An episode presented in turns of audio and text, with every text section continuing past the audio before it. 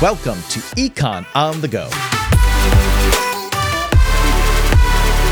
Now that we've talked about monopolists and profit maximization, let's shift our attention back to competitive firms and see how their profit maximization choices affect the outcomes in the market and the competitive supply curve. The first thing to understand is that for all firms, long run costs are always lower for any given level of quantity than the costs in the short run.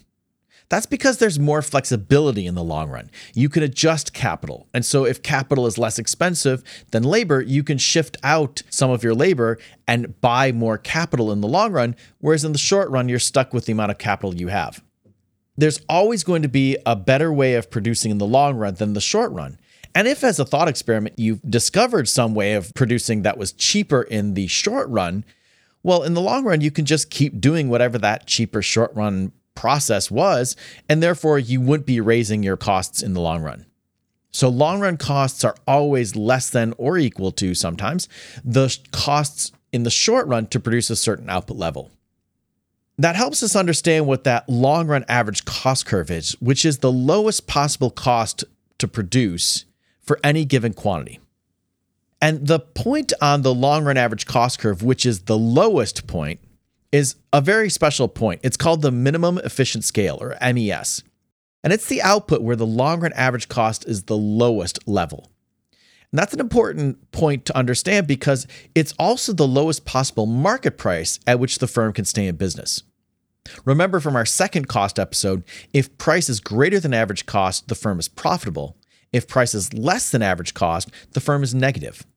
And so if the price is below the MES price or the MES cost, there's no quantity the firm can ever produce to become profitable. And so it should exit the market. One other reminder about the long run average cost curve is that at the point to the left of the MES, at quantities before the minimum efficient scale, we're exhibiting economies of scale, which means the average costs are decreasing as we produce more. After the MES point, at quantities greater than the minimum efficient scale, we're exhibiting diseconomies of scale. Our average costs are increasing as we produce more. And at the minimum efficient scale, it's neither economies of scale or diseconomies of scale. We are at the efficient point in terms of the cost to produce per unit. So now we can come back to competitive firms and think about the two decisions they have to make, which are how much to produce and whether to produce. So, how much we want to produce in the market, and at that optimal level of production, is it even worth it to produce? Both of these decisions will be based on profit maximization decisions. So, as an example, let's think of a sandwich shop owner. Sandwich shops are relatively competitive markets. You have lots of sandwich shop owners, you have lots of people that buy sandwiches, you have free information, you have essentially a homogenous product.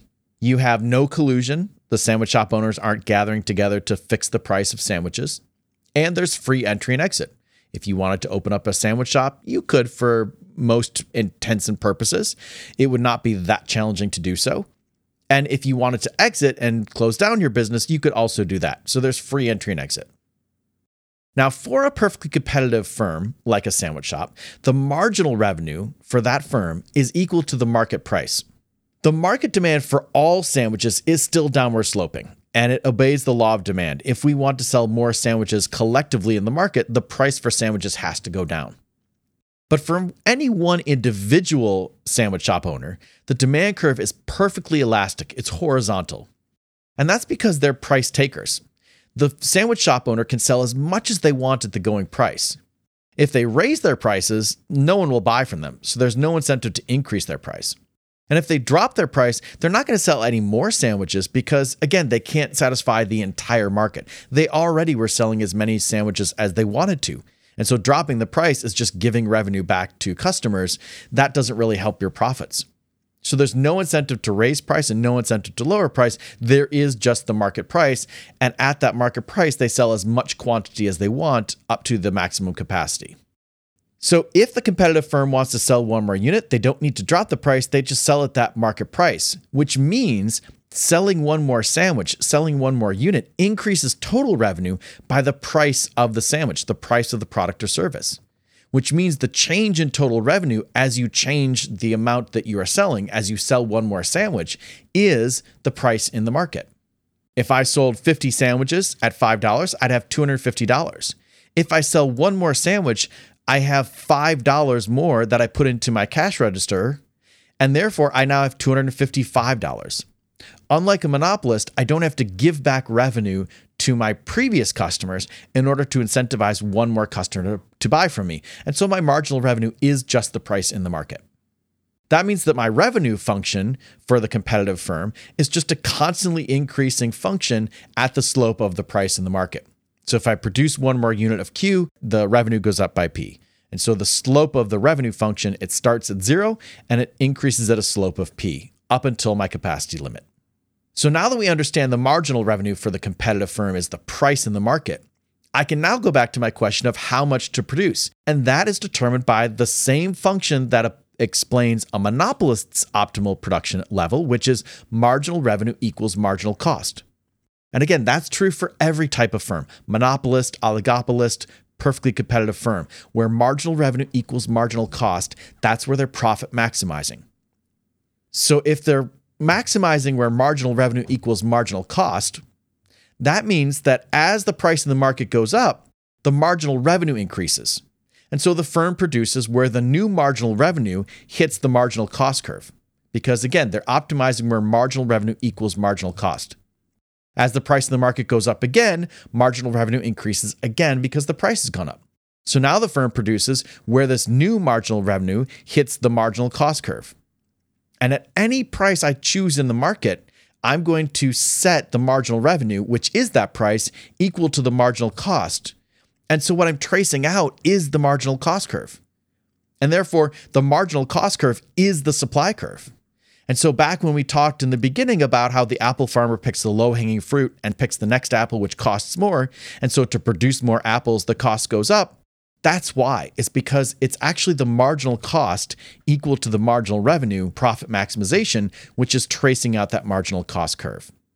So, a competitive firm will choose to produce where marginal revenue equals marginal cost, meaning along their supply curve, which is the marginal cost curve, at the point where the price in the market intersects that marginal cost curve. So, that's how much to produce. But now let's switch and say, should the firm produce? Should the sandwich shop owner stay in business or should she exit? Well, should she stay in business is going to depend on whether total profits are greater or equal to zero.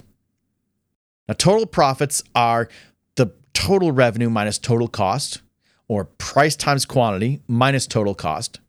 And like we saw before, if we divide by quantity and rearrange, we get that she should stay in business if price is greater than average cost. So if the price of the product is greater than the average cost of producing the product, producing the sandwich, she should stay in business. And if it's equal to, she should also stay in business, but once it turns negative, then she should leave. Now, which are the average costs that matter? That's the important question. In the short run, it's my average variable costs but it's also my average avoidable fixed costs. Remember, I can't change my fixed costs in the short run. But if I decide to shut down and it's a fixed cost I no longer have to pay, then it's a cost I can avoid by shutting down. And so I, I should question whether the price in the market covers those costs too. So, as an example for the sandwich shop owner, variable costs would be things like bread and meat and cheese and mustard and wrapping paper for wrapping up the sandwiches. The avoidable fixed costs would be things like the rent on the sandwich shop. If the sandwich shop owner could sublet the building or sublet the space to someone else. If she can sublet, that means that if she decides to shut down, she doesn't have to pay the rent, someone else does. But if she has to pay the rent, whether she shuts down or not, it no longer is an avoidable fixed cost, it is a fixed cost. And so she can no longer account for that in terms of whether to produce or not. So, in the short run, uh, should they produce, whether to produce, is if price is greater than the average variable costs plus the average avoidable fixed costs. And in the long run, because it's a decision of whether I stay in business or not, with all of my costs can change, all of my inputs can change. It's just the sum of the average variable costs plus the average fixed costs. The avoidable and the unavoidable now all become variable and therefore avoidable in the long run. So a sandwich shop owner may have a one year lease. Two years from now, she doesn't have to stay in business because she cannot renew the lease, and therefore it's no longer a fixed cost she has to pay.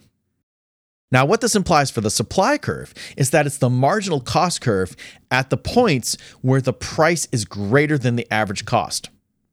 So it's not the entire marginal cost curve, it's the marginal cost curve where price is greater than or equal to average cost. And remember from our rule about marginals and averages, where marginal cost is above the average, it's pulling the average up. Where marginal cost is below the average, it's pulling the average down. And so, where the price is greater than average cost, it means we're at the part of the marginal cost curve that lies above the average cost curve. It's the part pulling the average back up. And that point where it starts, where the two are exactly equal, is our minimum efficient scale.